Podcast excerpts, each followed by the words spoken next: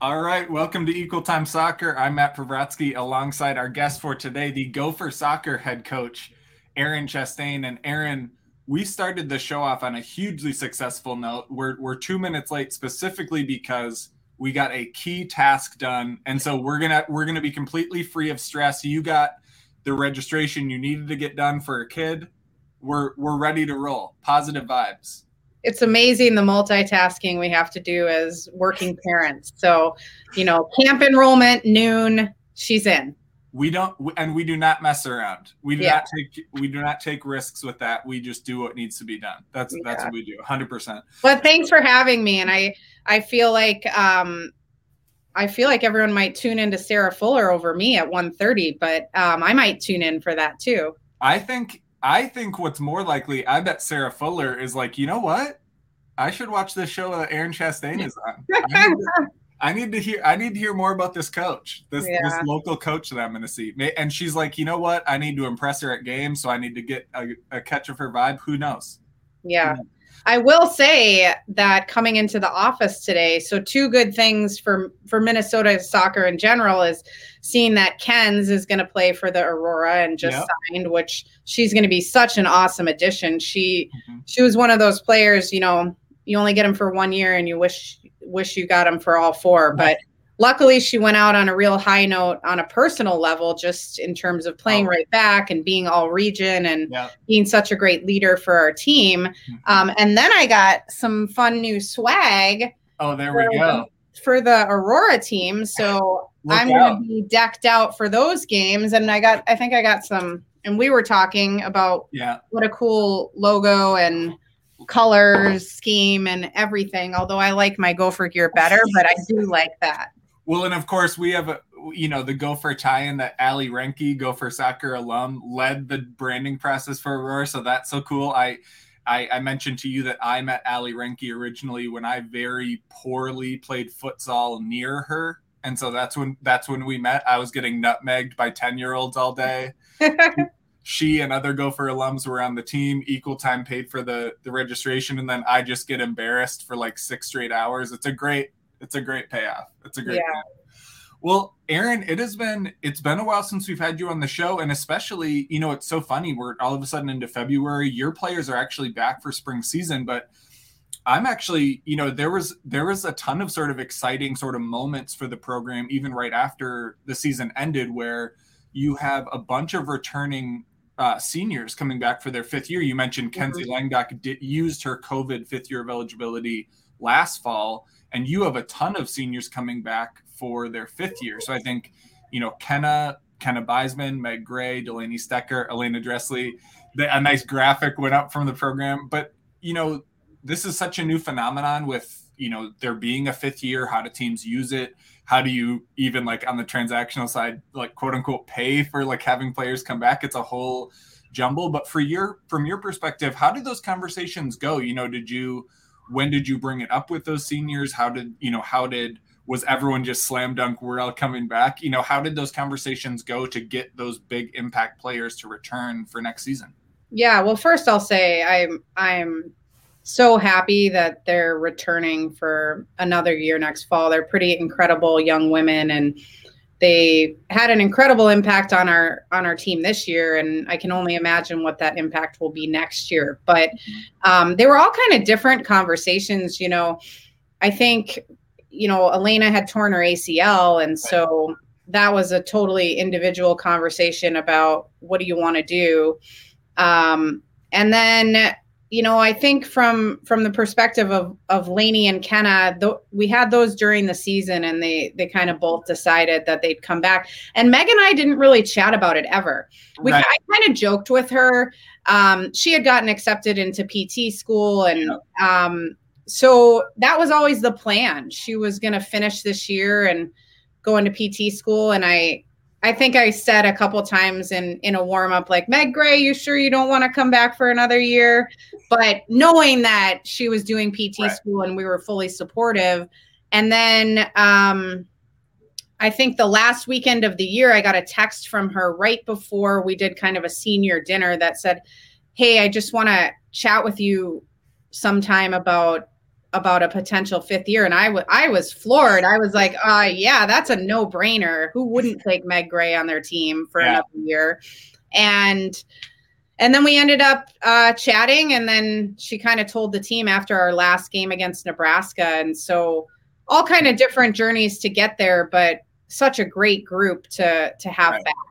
Right. Well, yeah, Meg, Meg Gray, probably the only person in the world who would be more excited about Meg Gray coming back than you would be me. I'm like I, the president of the Meg Gray fan club. That it's uh that I that group and it's all big contributors. You only really quote unquote lost one one player who could have theoretically come back, and Patricia is going to be down in Louisville, which will be fun to see how she does down there.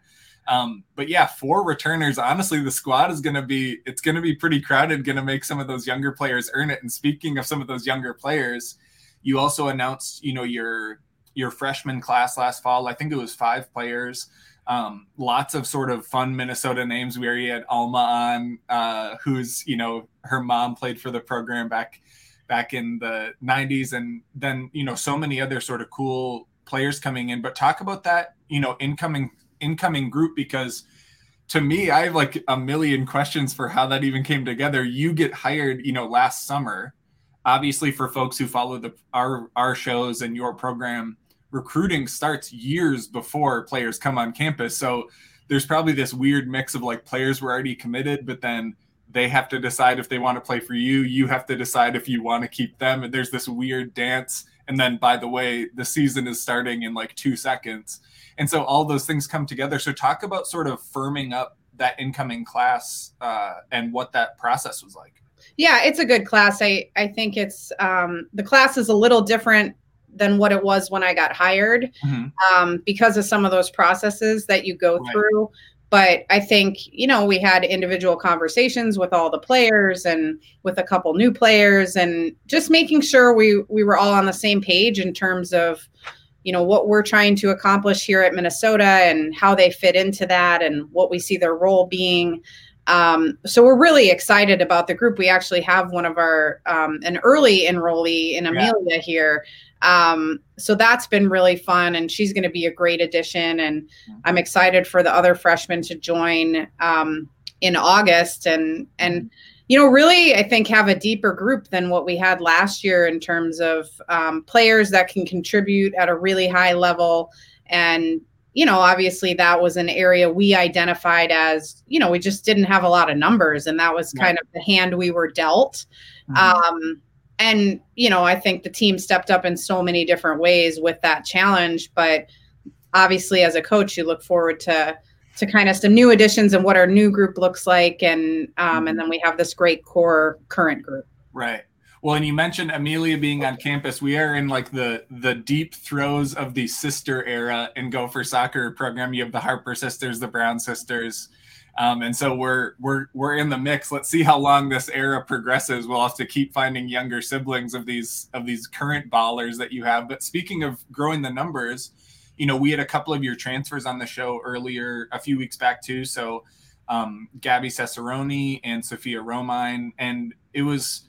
And I, I don't know if more transfers are in the works. Erin, you are always free to break news live on the show, so you can you can always feel free to just mention that there's other commits. Just always cut me off and mention those. Um, but otherwise, you know, when we had Sophia and Gabby on, I found it really interesting that they, at least from the player perspective, were two very different sort of transfer processes. So, you know, Gabby is like this player who mentioned even for her undergrad, she like chose academic first and then chose the soccer program. She did the same thing with her, you know, her recent transfer portal experience. And then Sophia seemed more, I think, what people assume a transfer portal experience is, is like where you just say, I'm putting my name in, like we'll see where my opportunities are, and I'll sort of go through the process. And so, from your perspective, you know, how did those go? Because we heard from them sort of what their experience was, but from your perspective, um, you know, what did those conversations, how'd they start, and then how did they progress? Well, I think the one commonality in both is the amount of information we had on both players from a lot of different people that I trust. Um, so, you know, Gabby obviously having played grown up playing in Illinois, I knew her as a youth player and yeah. then her Wash U assistant coach played for me at DePaul. So I think um, you know the transfer portal is I think overwhelming right? And there's so many players in there and you know, for us it, we wanted to be really intentional about who we are bringing into our program mm-hmm. and I think the way you do that is just by gathering as much information as you can to make sure that it's going to be a right fit soccer wise and and off the field. So so that was, you know, same Sophia I rec- tried to recruit at DePaul and it was kind of a long shot for me to right. get her. But um, I loved her as a youth player, and then mm-hmm. I just know a lot of people who knows her, who know her, and I know her club coach really well, and right. So I knew both would be really good fits and and they're they're proving that they are already in mm-hmm. in training and within our team and off the field and on the field so so they've been really great additions um gabby obviously we did her recruiting process in august and yeah. so she took her visit and got to see us train and and got to kind of hang out with the group and and then she kind of went her through her methodical process of mm-hmm. choosing, and we were really excited. She chose Minnesota, and then Sophia. I you know I think I was the first coach that reached out to her because uh-huh. right when her name went in the portal, I was like, oh, that's a kid that I think would be a great addition and and then we talked on the phone i talked to her parents and she came on a visit and everything kind of went it went pretty quickly mm-hmm. with her um i think just because we knew that it was going to be a great fit right well, and you you mentioned sort of knowing Sophia from her time as a youth player up in Michigan, and she obviously played for, you know, a big time club there, whatever. And if you land at Wisconsin, you're probably a pretty well known recruit for the region, whatever. But then you also get to see her this last fall, yeah. And of course, and of course, you weren't coaching the team in the spring when she scored to level things against Minnesota. I think I think that was the what her her dagger into Minnesota uh, fans' hearts. But you you then did get to see her sort of on opposing sides, and so you've seen her in so many of these phases of her career. Where do you think she can be helpful for the squad? And I guess I should say, Gabby, we sort of know what she, she's a defender, and so it's there, there's a little less of a, a fit question because we sort of know where she might land up. But for yeah. Sophia. Yeah, um, I mean, I think I, I, don't know what formation we'll be in. I think it'll depend on our personnel and yeah um, kind of how everyone comes in. But she certainly can play. She could play up top in a two front. She could play up top in a three front. Mm-hmm. Um, she can play wide in the midfield if we're in a 4-4-2, or she can play in the midfield uh, in a 4-3-3. So I think some nice versatility. I think what you will see from her is she's got a uh, just a, a great soccer IQ. She's a great dribbler. She mm-hmm sees the game well. She's super creative. She combines well, and she's really, really feisty. So I think she'll she'll really fit into our group nicely. Right. And well, and you mentioned, you know, the formation is always a little in flux because it's like, how do people grow over the spring? If we try something, does it work? Blah blah blah. All those reasons. I guess my only very direct question is: Are we going to see any press, Erin? You you know that I'm always going to ask you about the press. Are we going to see any press? Well, I think if you've got Kenna Beisman on your team, you're going to see a little bit of press. So, um, well, Kenna certainly had games where she was doing her own sort of havoc defense one woman press for sure. Yeah, yeah. So, um, I'm I'm sure you'll see a little bit of that. I think the nice part is coming in in July and and then the season starts and and you know the rhythm of our season with the Thursday Sunday. You really don't get a huge opportunity to to train your group on on different right. things. You're kind of just playing games and recovering and and then right. getting ready for a next opponent really quickly. So I I think what's been nice about the winter and what will be nice about the spring is the just and what's been nice so far is just training our group and we've right. been able to do team sessions and functional group sessions and and really kind of start to see what our group could look like in the fall. And i think those spring games will be really valuable in you know throwing a couple different formations and and seeing how we look and and what what we're great at and what we need to work on. And so that that's really a val this is really a valuable time for us. Right. Well and you mentioned it's it's kind of like how much training time do you have to implement new concepts or even correct for things that are drifting or whatever? And it's just it's almost impossible. I think two really interesting examples for the squad from the fall.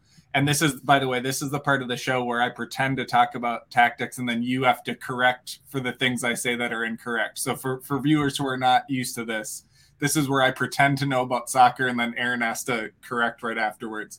So there was, I thought it was really interesting that throughout the fall, like really early on in the year, there used to be these big gaps between the lines, sort of um, vertically. Like the, you might see a big, you know, defense and holding mid gap between the rest of the the front you know group or whatever. You would see these groups between the mids.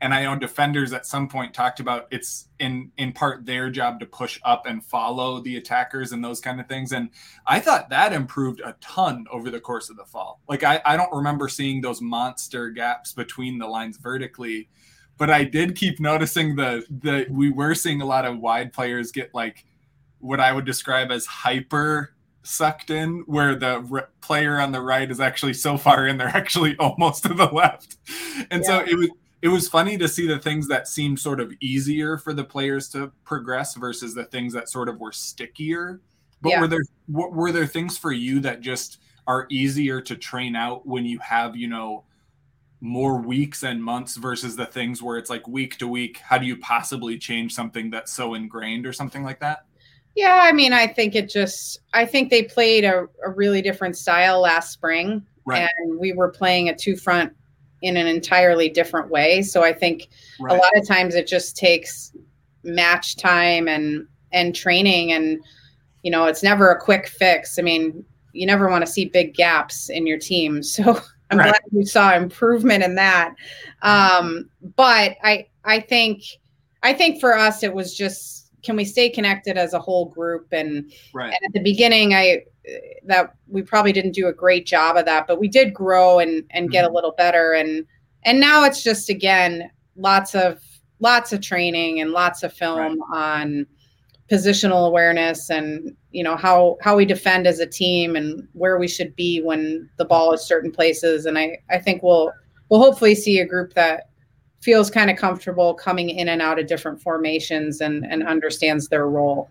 Right. Well, and you know, I think one thing in terms of sort of players understanding their role, I think one thing that really stuck out early on, and I was hearing from players even when they were on a show or randomly or whatever, that you know, your communication style is probably the first thing that people talk about. That you're very transparent, you're very upfront. You're there's no there's no games, like you are just clear in your communication with players and one of those clear sort of expectations that you set for players, or at least we kept hearing about, was you know you you earn your game time in practice you you show what you're able to do in practice and that proves to us that we should give you more opportunity in game and a couple players that seem to really sort of either either take that on and then and then earn their way into a field or or else maybe by random chance ended up having more of a chance on the field one is obviously uh, Raylan Baker, who who came on, and I don't think fans really got to see. I think at all last spring, and then sort of there was a last couple minutes of extra time moment where Raylan got in, and then you know by midway through the season, I was just like obsessively talking about Raylan just because his combination play, his ability to just take any junk ball sent at him and just direct it down to a teammate, whatever. Um, so it seemed like you know Raylan Baker really you know took on a larger role as the season went on, and then you know Sadie Harper seemed somewhat similar of maybe didn't see major major minutes the very first and second game or whatever fans remember, but then clearly had you know a spot in the rotation. So you know either about them or just other players talk about that progression of sort of players getting more comfortable and then growing their role and sort of what that did for the program. Yeah, I mean, I think some of it, anytime you have a new coach come in, it's also like I'm getting a feel for them and they're getting right. a feel for me. And so right. I think some some student athletes probably do that at different speeds. Right. Um, and I think as we got comfortable, if I as I got more and more comfortable with Sadie and Rylan, Raylan, um, yeah. I think I think they got more comfortable with me and we just right believed in each other. And I think you saw their minutes kind of climb as that belief was climbing. Um, right. But certainly, both players had a tremendous impact on some of our games. And, mm-hmm. you know, I, I think are, are key contributors for us. So I think mm-hmm. I'm really excited that they're back and going to be on the field for us. And um, hopefully, their c- confidence continues to grow. Mm-hmm. And you and you mentioned a little bit earlier, you know, there were moments in the season. I don't think it ever got like a ton of attention. I, we certainly, I didn't cover it in super in depth, but there were so many random things that made the rotation like hard to manage and so almost like bonkers level, like game to game silliness. Like I think we have said on a show before, like Kenzie Langdok missed three games because even though she was fully vaccinated, she happened to get a breakthrough case, and so she's out a few games. Kaya Harper is playing a bunch in the middle. Eventually, she has an injury. You know, I think the very last game of the year is when like Abby Franson in warmups then like is unable to play, which is just these like crazy things that were not really like an in well and i guess the last exhibition game before the regular season alana dressley just you know oh season ending injury you know so all of these wild cards and it made for a pretty tight rotation you know just yeah. because of those situations because even if you want quote unquote wanted to use a player they may not be available for those three games or those eight games or whatever the stretch or all season but it also seemed like you know, I went back and tried to see, you know, how you treated rotations back at DePaul and all those things. And it seems like you have used tight, ro- tight-ish rotations before too. You know, in in the sunshine and rainbows version of last season or this season, do you have sort of a nice number you like to stick to in terms of, man, if it fits perfect, you know, only having a few subs so players can get in a rhythm, or how do you balance those dynamics of sort of wanting to have fresh legs slash multiple options slash whatever, but then also give players a chance to like get on a roll.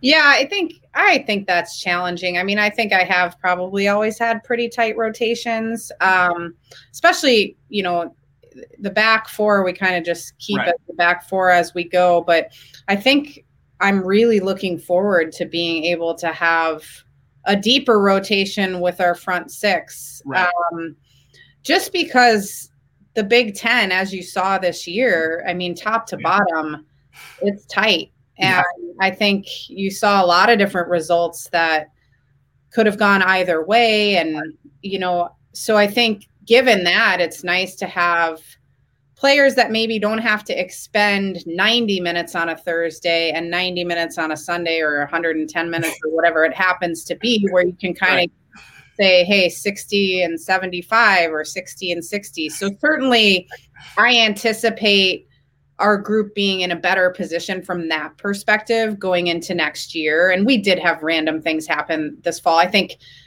you know, COVID has brought on right. a whole new set of challenges for coaches, and you kind of just roll with it. Right. Um, you know, and then on top of the COVID stuff, we had just, yeah, just, you know, the Abby thing at the end of the year was totally random in the warm up. And, right.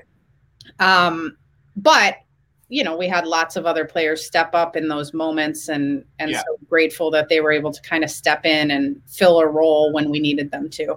Right, right. Well, and we'll take. I'll take a quick break now just to let folks know this week's episode is brought to you by Pence Homes. It's scrolling on the bottom because that's how professional we are, Erin. You know that. Pence Homes is a real estate team with Keller Williams. I personally have experience working with Nate and Lydia. I'm sitting in a home that they helped me buy last fall, um, and they helped us sell our home as well. Nate is a big supporter of the local soccer community, including as a community owner of Minnesota Aurora. Um, we, my wife and I, also enjoyed working with them. Their preferred lenders, Angie Shear and Luminate Financing. They were super responsive for all the random offers we had to put in. Erin, I'm sure when you got to move back and buy a home in the Twin Cities during the housing market, I'm sure that was a real party tons of fun to have to do that in this market. Yeah. Um, so super responsive financer is helpful. If any viewers or listeners have questions about buying, selling, needing home improvement stuff, check them out at pencehomes.com. You can find them on Twitter, Pence Homes. Um, they are tagged right there. And so, Erin, I know I talked to you about this maybe in a post game, random post game interview um, at some point, but you know, you've had multiple stints in the Big Ten. You obviously played for the Gophers, so so you have that stint. But you know, as an assistant uh, for Northwestern, you know, all of those things.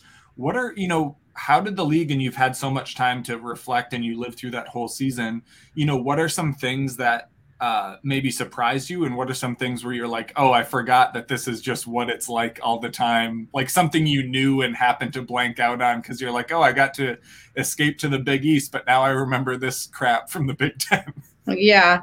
Um i think just i think that what i remember uh, being a player and what still seems to be the case now is just every game is going to be a battle and there's really no breathing room whether you're supposedly picked in the top three or right. you're not. I think um, this year in particular, there there were just uh, there was just a ton of parity, and I mm-hmm. think that's such a fun conference to be a part of, right? Because you know it's going to be about whose preparation is the best and um, who's the best on that given day, and I think all the Big Ten teams are pulling in lots of talent with their recruiting classes and with their transfers, and we have some new coaches in the league, so it's really a, seems like an exciting time to be in the Big Ten. Right. Um, and I think the other piece is just Big Ten cares about women's soccer, and right. you know we're on Big Ten Plus or the Big Ten Network, and I think they're constantly looking to do features on our players or on coaches, and I think that kind of uh, support has been has been really encouraging to see. Mm-hmm. Yeah, it's. I mean, I it's it's. You mentioned like the margins and what makes the margin and what impacts the margin is so funny because I think the Gophers in my time covering them have always had some element of sort of playing to the opponent of like when it's a bigger opponent they can get up and when it's one that you're quote unquote favored in sometimes they play down and there was elements of that this year but that's i think that's true frankly of like most sports. Like it's just human like mentality. But this your your squad in the fall i personally felt showed a higher ceiling than i think i've maybe ever seen. Like when the team was at their best, it was almost like absurdly good and fun. Like to like I I felt like I had run out of words to describe like the team of like in the Penn State game when it's four goals, in the Ohio State game when it's four goals, and the what the goals are themselves and sort of just like are you kidding me level territory like i don't remember having moments like that um previously to that same degree so it's it's funny to think about sort of that made me my curiosity go so wild. I'm like, holy shit, if they're showing like this, like what is possible for this squad? And then obviously the tough games down the end, but that high ceiling was sort of bonkers. And I don't know if it felt you've had so many squads, you know, top top Big East schools at, at DePaul, you know, really successful runs down there and really long stretch of success down there. Was there anything about this team that felt sort of different to you? Or have you once you've been through it so many times? is it sort of like well i kind of felt like this in 2013 and there you know is is it you know was there anything sort of specifically unique or was it only unique because my specific window of this team is only five years long well i think i think the ceiling and we talk about it uh, almost every day the ceiling for this group is really high. Mm-hmm. and i think you did see that in in performances this past fall. And then and then you saw some inconsistencies right. that you know were identifying what that's from and how do we how do we keep ourselves closer to that ceiling on a very consistent basis. But you know certainly i i was i was talking to them i think last week at training saying um, we saw those outstanding performances and that's great but right. you know we we have to find a way to strive to be really really more consistent going into next fall. And they know that. So i think but i, I think you're spot on with the ceiling. I think i mean anytime you're scoring lots of goals and able to beat top opponents you know the ceiling is is pretty high and and that's really exciting and especially knowing that we're going to hi- kind of have a veteran group back to right. kind of hopefully propel us to to be that more consistent group and and bring that I almost think they surprise themselves sometimes. Yeah. And so now they have the expectation of a of a okay, wait, like we can do that and we can consistently be that. And so right. now that's the standard, that's the expectation and and that's what we'll be working toward now until August. Right. Right. Well, and it's and once you have the the very fun bitter taste in your mouth of sort of how the how the year ended, it's also a good motivator of like, listen, if we could if we could play like we played against Ohio State and Penn State, those last five games shouldn't have happened or whatever. You know, you have it all of a sudden in your head of like, we know what we can do. So we better not have to deal with what we dealt with again, you know, like the absurdity of like the game in Purdue or whatever. I shouldn't even be allowed to bring it up or whatever. The most heartbreaking yeah, that's games. the worst one. That's the worst. well, and so Erin, this is the part of the show which I know you will love, which is where I talk about how much people love you, and you just have to sit on camera while it happens. So this this is great. Um, you know, pl- but players really, jokes aside, players really have responded to your coaching style and you know how you lead the program. I also think one side thing I would mention is a space that I don't have a lot of access to is sort of the coaching community in and of itself. Sort of the time you spent on I think you mentioned to me once you were on the, you know, the committee that helps do the selection for NCAA tournament, all of those spaces that sort of are not super visible to non-coaches, but are like a whole world that you spend a lot of time in. Back channeling through that, I get so much, you know, positive um, things about you. It's been fun to meet a lot of alums from your era, like having Mickey on the show and telling stories about you is just like the most fun. Um, but I think, you know, if anything, players have said things on these shows that viewers have seen, but even off camera, their feedback is even more strongly positive. And I'm curious from your perspective, sort of both what you think, you know, players best respond to from you, you know, what you focus on trying to be good at in those in that role as a the head of a program, but also you've had so many stops, or I shouldn't say so many, you've had several stops in your coaching career. I'm curious from you you know where you tried to pull certain things you know when you're at santa clara or when you're at northwestern or whatever it may be you know what you try to pull in. Because in my opinion the very rough way to think of it is usually i hear coaches talk about implementing things they liked or avoiding things they hated. Like uh, it's that seems too binary to say but it seems like that's kind of how it breaks down. But from your perspective you know how have you tried to build that coaching philosophy so that players do respond in the ways that you want yeah, I mean, I think I, I think my biggest focus is always just honest communication, honest feedback, and making sure our group always knows that we're on the same team and we want the same things. And right. and that's me, you know, wanting to work really hard so that players within our program reach their potential and so that the teams that we're coaching every year reach their potential. So I I really think I strive to be a really honest communicator. And I think the players appreciate that because they want to be their best. That right. they're here be, because they want to represent Minnesota. They want to be the best version of themselves every day. So mm-hmm. it's my job to help them get there. And and the only way we do that is by having honest conversations, whether it's, hey, you you know, you it just wasn't your day today and and here's what didn't go well. And I know you're going to be better next mm-hmm. time. And so I think I think that and then I also just think um I really do believe in our group and I do think they feel that. And I hope they feel that right. every day at training and in our games and and I think I feel really fortunate to have this role at mm-hmm. Minnesota and I think it's such an honor and privilege to play for this program and right. I I just am thankful every day to be here and I and I know they feel that because I I I just ha- feel like our staff has a ton of energy at training and we're really excited to get to work every day and um I don't think that's super common. So yeah. I feel really fortunate. So I, I hope our, our team feels that from me. And then in terms of in terms of I mean I've been really fortunate with who I have worked for. Um mm-hmm we, I was doing a podcast with Kendra and Sherry Ballard, and one of the one of the questions was, you know, what's the most important advice you would give someone either trying to get into coaching or trying, you know, to get into whatever industry is is their dream and my right. feedback was just the people that you choose to to work for and work with and mm-hmm. I really stand by that. I mean, I, my introduction to coaching was Marcia McDermott, who anyone who knows Marcia knows what a great coach she is, what a great person she is, how inspirational she is.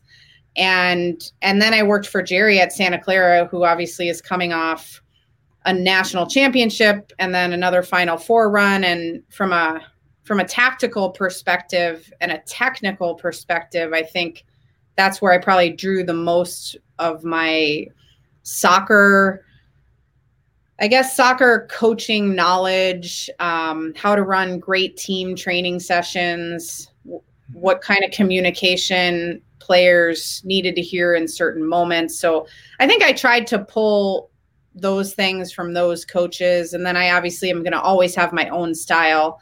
Yeah. Um, but I think really fortunate with who I've worked for and who I've had the chance to learn from. Mm-hmm. Well, and do, I'm curious from your perspective, from like even your playing days of, I think one thing that you don't ever speak to when I ask you questions like this, I feel like I ask you this question like every time I speak to you about like how do you the last question I just asked you, I've probably asked you 10 times. And the thing you never respond with is sort of talking about is you never talk about the things that you don't do because that would be a silly way to answer, but like the things that I hear about from other coaches that are maybe less uh, well liked or maybe have more drama associated is the things like playing games like mentally or just like messing like oh don't tell players that make them show up and and not understand or like or coaches who say like you're supposed to yell at players once in a while because you you know you need to like scream at them once in a while so that they're like on their toes or something. Like the sort of gamesmanship of it. I'm curious from your playing days is there anything you did experience that you like you took that and you and now you know well that i didn't appreciate that as a player so i'm going to avoid you know from your playing days versus the coaching days gosh no i had such great coaches um and I mean, Sue is a great example, who was my coach at Minnesota. Hmm. I mean, she was really young when she was my, I think she was 26. Wow. She coached me. So super close in our age, but right. Sue was very honest. So I, I mean, I never had coaches play games with me. I, I know coaches like that. And I right. know what environment that is like and that I don't want that to be a part of our environment ever. Right. Um, so I think from my perspective, I think it's more I'm a mom, I have two daughters, and if they're part of a team, I want their coach to be really honest with them so that right. they know what they what their role is, they know what they have to get better at mm-hmm. and they are able to hopefully reach their potential. And so I think that's helped me kind of evolve as a coach maybe and understand that we just really need to be honest with the players in our environment. Well, and and speaking of your honesty, I did the.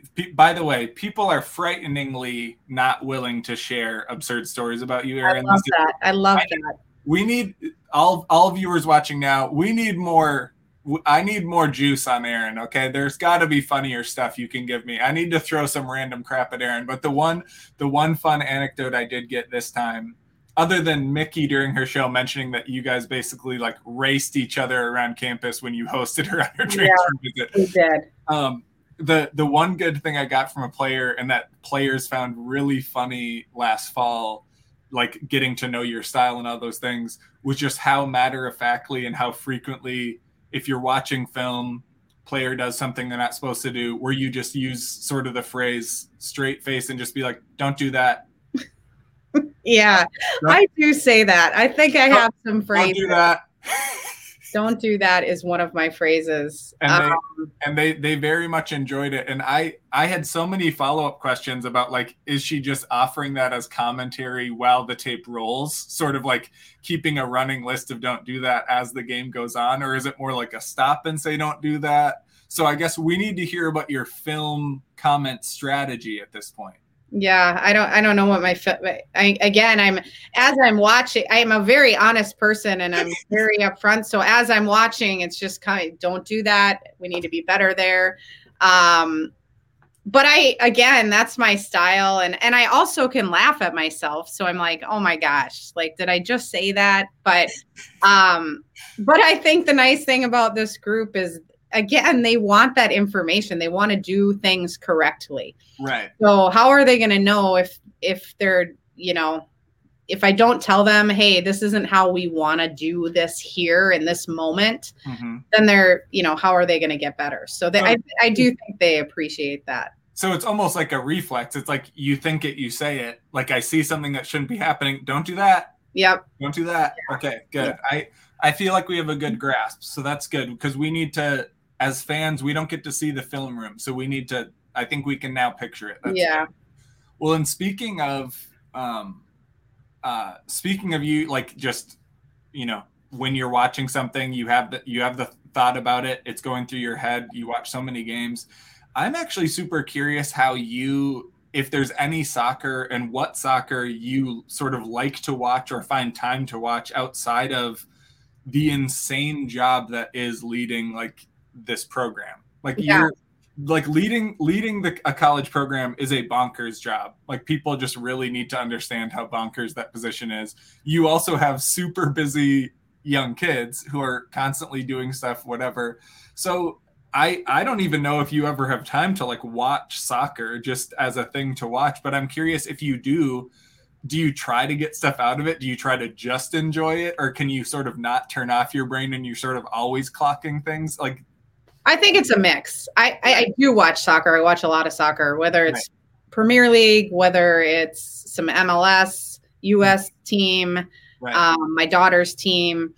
Yeah so I, you know, I think it's it's a mix of like it's really fun to watch. I love the sport. I love watching right. how different coaches are on the sideline. I love watching how they interact with players or what they say at halftime, kind of mm-hmm. their evaluation of their team's performance and then watching different formations and and how teams flow in and out of those formations. So I I think I'm always trying to learn a little bit, but also right. have that enjoyment factor of you know what a great goal and this is just fun to be a fan so right. um and i hope i can find a way to do that watching my daughter play soccer just be a fan sometimes you know I, I was at one of her games i think a couple weeks ago and she's kind of my youngest is a defender and i was like step like block the shot. And i i mean i said it and then i'm like oh i'm not supposed to say anything. So hopefully i can just be a fan. Well i that is i mean especially because if your daughters play like that's kind of almost an impossible situation for you to be in. It's like well wait a second. I'm like not allowed to say anything about soccer? Like yeah. i think is, that's really hard just because out of habit obviously. Right. I i'm coaching on a sideline but right. my older daughter has kind of narrowed in on volleyball right. which is perfect for me because i know nothing about volleyball so actually being a fan for her games is a lot more relaxing because I'm just, I'm like, well, I don't really know anything. So great job. You can just cheer. Like go all right, go Harper. Go yeah. woo. Let's let's do it. Let's absolutely keep playing volleyball. Doing that. woo. I I will say um I will say Erin and and Chad has offered himself to come on the the program multiple times. He's he said he's available. Don't do it. Don't do, do it. I do. I have heard from random um, fans who go to Gopher games once in a while. They'll be like, "Who's that guy? Like up on top? Who's yeah. you know who's?" And someone will be like, "Oh, that's yeah, that's Erin's husband. He's just cheering. He's just yeah. he's just ready to he's rock." Cheering or yelling at the ref, or sure. you know, and he's got a loud voice. Yes, he does. I can I can validate that. I can verify that for sure. Yeah. So so even more serious Erin than your personal soccer viewing habits we need to get into following up about paddle tennis yeah so, and i and i think i'm saying that the actual yeah platform tennis i haven't played and i mean i haven't played since i've been in minnesota we Erin we t- we talked all the way back in july whenever it was you said platform tennis was your game we even then found out as i rightfully assumed that if any place in minnesota had this sport it would be wayzata your stomping grounds. They, so yeah, they do have it. I think I'm just short on time on I know leisure time. So hopefully, right. um, hopefully this winter I'll get out on the courts a little bit. And I will say I'm selfishly asking because I've never seen the game played. So it's I'm so fun. It's so fun. Right. And well, and if I really want to embarrass myself, I would go out and play against you and we would let people see that. Uh, that would be it wouldn't be close. That would be interesting. Maybe we could be partners and play someone else. But Oh. That's well, you being willing to do that is probably the nicest thing you've ever offered. That would be a big burden for you. That'd be a big burden for you, for sure. I'm I'm very far from my game shape. I've right. been in soccer shape in a long time. So only only one more for you, Erin. As you mentioned, there's not a ton of free time, so I do not want to keep you too much longer. Uh, not a ton of free time in your life. I have also heard that you absolutely love celebrations after goals. You are you are big into this, and so I am very curious. Are we? Is the level of love so high that we're talking like allowed to spend some time on this in training, or is this supposed to be personal time on top? And you no, just- no. I, so I think no time in training on so absolutely not. Um, but you can kind of see in my office like that um, all those celebration pictures. Yes. i think that those are just my favorite moments because everybody worked really hard for a moment and seeing our group so happy and being able to celebrate is something i just it's just really really rewarding for me. So right. i think um i think hopefully we'll always celebrate and scoring is hard so you should yeah. celebrate that well, this I will tell you, there's there's no one more than Gopher fans who understands how lean goal scoring a season can be.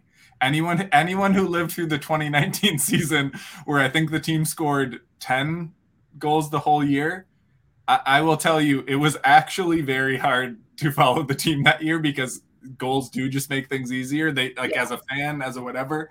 So and and as you mentioned those celebration pictures it's hard to not look at them and smile like it's hard to not like feel joy yourself seeing those celebrations but this is Erin did not endorse this but i will tell players directly work on some celebrations get your sellies on i we will we will share it everywhere we will hype you up do, get some interesting stuff going and obviously all the players watch every show of course we know that yeah of we, we know that but Erin, thank you so much. We already took too much of your time. Uh, really appreciate you. We're in spring season now, and I'm assuming maybe there will be some games that folks can go to. Maybe not because the yeah, no, there will be. Um, I think we have a couple. We'll we'll release the schedule soon. I I know we have Iowa State at home, and then I think we have North Dakota State and St. Thomas at home and oh, then nice. we'll travel to Kansas and we'll travel to Creighton. So that's kind of our spring slate. You're only allowed the five days of competition. Yeah. But um, so definitely some a chance to to kind of get out and see some new faces and see the group and and see how we look. But um, certainly, thanks for having me on. I I think you do such a great job of being an advocate for our team and program and also all the other soccer in the state, which it seems like it's just a really exciting time to be a fan in Minnesota, whether yeah. it's for, you know, the new team that, you know, you'll have Sarah on next or whether it's for our team. I think mm-hmm. just lots of lots of good things happening for soccer in the state. Yeah, it's just I mean, it's it's the thing where once you realize you have the opportunity to follow these teams, I don't know how someone could start and then ever go back. It's like the the Gophers are such a blast to follow. The players and you all as coaches are such a blast. And as you said, all the summer league teams, uh, you know, Aurora starting, but WPSL teams, everything is just so fun. Um, so yeah, thank you for coming on. And viewers, we we just heard five spring games. We need to get ready. We need to see who's going to take that that right back spot from Kenzie Langdok. We need to see who's going to fall into play. Tons of info for us. So thanks so much, Erin, for being here. Yeah, thanks a lot.